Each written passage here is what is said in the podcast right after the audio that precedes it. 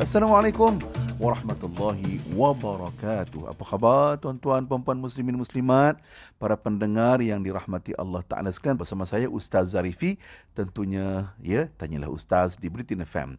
Baik, saudara yang dirahmati Allah, tentunya dalam hidup ini jangan lupa jasa ibu kita.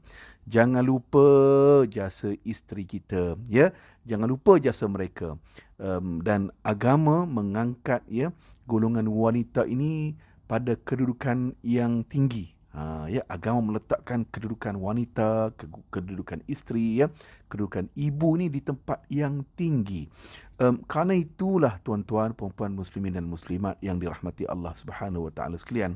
Um, kalau uh, kita apa kita kita kita perhatikan Allah Taala memang Allah Taala berikan kelebihan tertentu kepada golongan wanita. Apa dia kelebihannya? Antaranya tuan-tuan, kalau kita perhatikan kan, uh, memang golongan wanita mereka tahan lasak tau. Dia tahan lasak dan dia boleh buat banyak kerja pada satu waktu, satu masa. Ha, cik abang, cik abang ya, sang-sang suami yang dengar apa yang saya sebut ni bersetuju atau tidak dengan saya.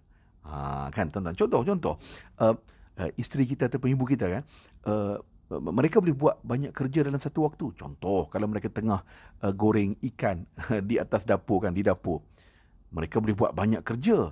Uh, apa ya uh, basuh baju pun sempat lagi dia masukkan baju uh, baju-baju kotor seluar kotor tadi kan dalam mesin basuh kan dia tekan uh, butang apa uh, mesin basuh tu bergerak kan kan dalam pada tu sempat lagi dia ke ruang tamu ya bersihkan um, apa nama sapu-sapu sikit habuk-habuk tu kan. Kan kemas-kemas. Ha, maknanya dia dia boleh buat banyak kerja dalam satu waktu. Kalau kita orang lelaki tak kata orang lelaki kat saya lah kan. Kan kalau buat satu benda tu satu benda tu je lah kan. Ha, kalau masak uh, mi goreng ke kan apa-apalah kan. Yang tu je lah yang kita boleh buat kan. Ha, jadi ini ini ya, ya apa kemahiran uh, kekuatan yang Allah Taala berikan kepada uh, kepada mereka. Kerana itu tuan-tuan, hidup kita ini saling lengkap melengkapi. Ya, saling lengkap melengkapi kita semua ada kelebihan dan kekurangan masing-masing.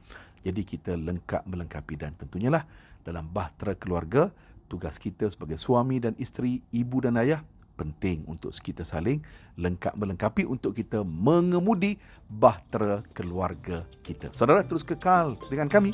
Tentunya tanyalah Ustaz di Politin FM.